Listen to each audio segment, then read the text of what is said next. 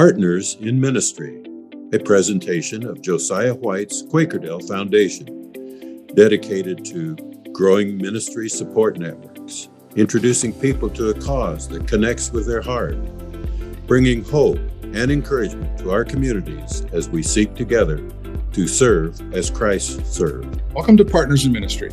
I'm your host, Dan Smith, and today I'll be talking with Colin Saxton. Colin is the Advancement Officer and Director of North American Ministries of Friends United Meeting. Today, we're going to discuss triennials. What are they, why they're held, and how people are transformed as a result of attending a triennial. We'll also give you details on the next triennial, when and where it'll be held, and how you can register to attend. Welcome, Colin, and thanks for joining me today. Hi, Dan. It's good to be with you. It's great to see you again. Hey, traditionally, organizations like Friends United Meeting will hold what they call a, a, triennial. Now, some of our listeners may not be totally familiar with what they are or why they hold them. So, um, what is a triennial?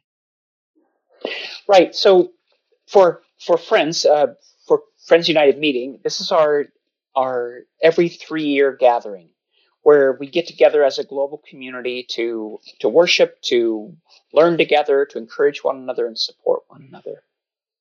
Okay. And um, why every three years, or why why why are you holding them? What what's what's the goal? Well, back in back in like the mid late 1800s, Quakers were going through a hard time trying to figure out how to work together collectively as the church was growing. Um, that was during the revival period, so there were lots of changes that were happening. And they held this first conference of friends in Richmond, Indiana, and it was a way to try to pull everybody together. And they actually came up with a what they called a uniform discipline, which was a, a way of saying, here's what it means to be a part of the religious society of friends. Over the next couple decades, they formed a group called Five Years Meeting. Now, Quakers aren't very hmm. uh, creative. Sometimes we'll talk about our local church as a monthly meeting because we meet monthly. Uh, our yearly meeting is sort of our regional gathering. They meet yearly. And so Five Years Meeting said, let's get together every five years and to think about how we can work cooperatively, how we can uh, continue to do missionary outreach, to do the work of the church in the broadest possible way. In about 19 the 60s, Five Years Meeting changed their name to Friends United Meeting and decided to meet every three years as a way of pulling that community together. Sure, sure. Uh, typically, what what do people experience uh, by attending uh, one of these things? What kind of kind of life transformations can can happen as a result? Often we have some really great speakers who are focusing on a, a spiritual theme that uh, we've decided in advance is sort of a, the umbrella to gather everybody under. We have a variety of workshops that take place. Um, we do a small amount of business. Uh, FUM is governed by a board that does sort of the you know helps manage policy, uh, pull up policy and set strategic direction. But there's a few few discussions, a few decisions that are made by this global community, um, including who serves as general secretary and any any bigger changes to the the overall structure of our of our denominational group. I think one of the big values, though, is that this is the place where representatives and people who just wish to attend from our nearly 40 yearly meetings all around the world, North America, East Africa, Jamaica, Cuba, Belize, uh, the West Bank of, of Palestine, and a few other locations gather together to to support one another and encourage one another.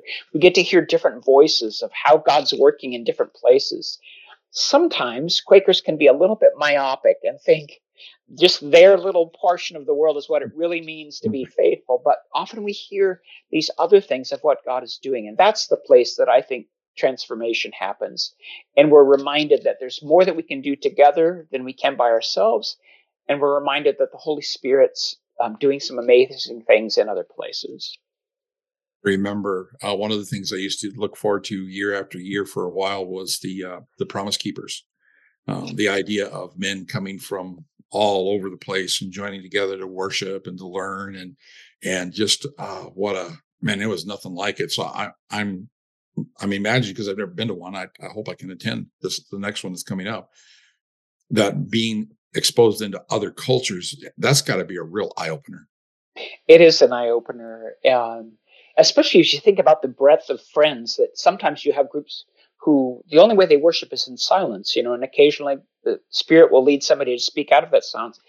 you may have other groups like in our East East Africa where worship can go on for a couple of hours and it's vibrant and it's joyful and there's dancing and singing and it's really really loud. And you bring those groups together and often there's this sort of this immediate not sure i understand this group but often it's just great how the holy spirit brings people together and they find that there's this essential unity of christ underneath these differences in, in worship style and culture Sure. Well, we're going to talk just a little minute about the how, when, and where the next triennial. But um, are they always held in the same place?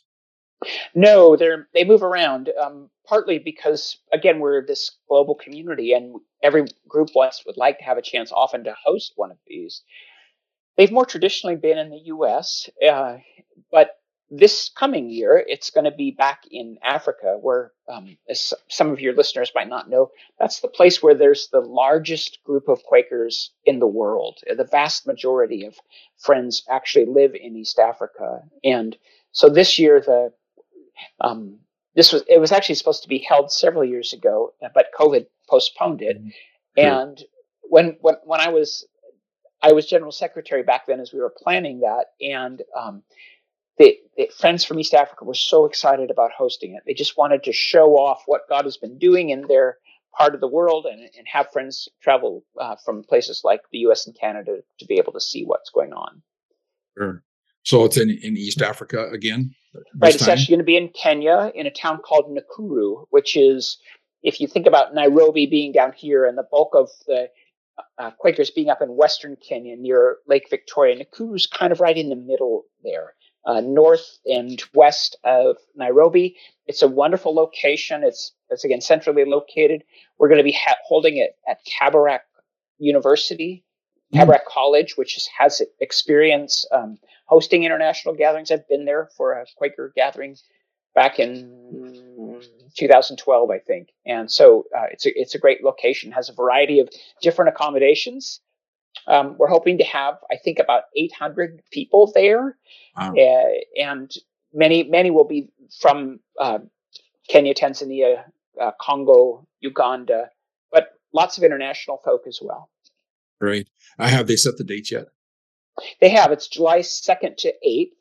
Um, we are hoping, or we are planning, not hoping, we are planning to have some trips that people can take both before and after the triennial dates in order to experience both some of the richness of the Kenyan culture uh, and also experience some of the, the projects that FUM has in various parts of Kenya. And so, um, and just today I learned that the planning team is putting together a trip that is specifically focused for young adults mm. to hmm. try to help them some, experience something together, connect with other young adults in East Africa, and um, and something that's more tailored to their interests. Sure, sure. Um, the, the, the other thing, if, if uh, I'm sorry. Go ahead. Is there a way to register now? There's not quite yet a way to register. We're almost. Uh, the website is well, and registration site will be up in mid-September. There'll be some advanced information that I'm happy to share with you to go out to your group that will give people more information about how to register. The other thing about this triennial is um, there's there's two other Quaker groups that are connected to FUM. That's Quaker Men International and United Society of Friends Women. And it used to be that they would meet, those two groups would meet on uh, alternate years than FUM.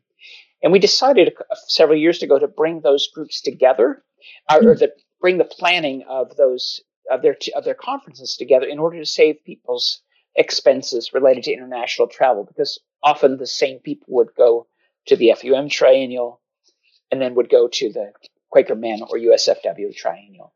Well, we brought them together to, to um, to have those conferences that are going to meet together. And So there's a there's a shared day in the middle where they'll do some things together, and then on the front end of the week is going to be the FUM triennial. Last end last part of the week will be Quaker Men and USFW, and we're really excited about that. They're terrific partners in FUM's ministry and really vital for our work, and so we feel like this is going to be a benefit to everyone. Well, super. So July second through sixth or eighth. The eighth. In July 2023. Yep. So next year. So this next coming July. Yep. Uh, in Kenya.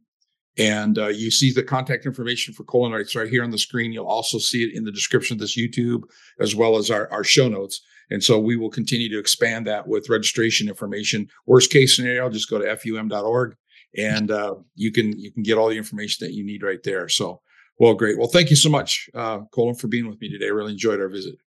Thank you, and thanks to Foundation and all the great work you do.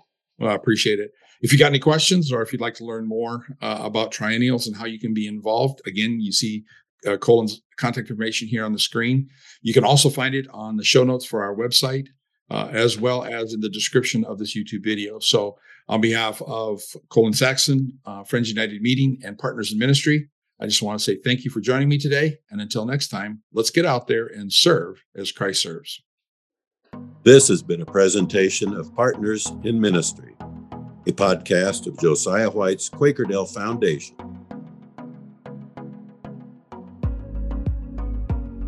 To learn more and see the show notes for this and other episodes, visit our website.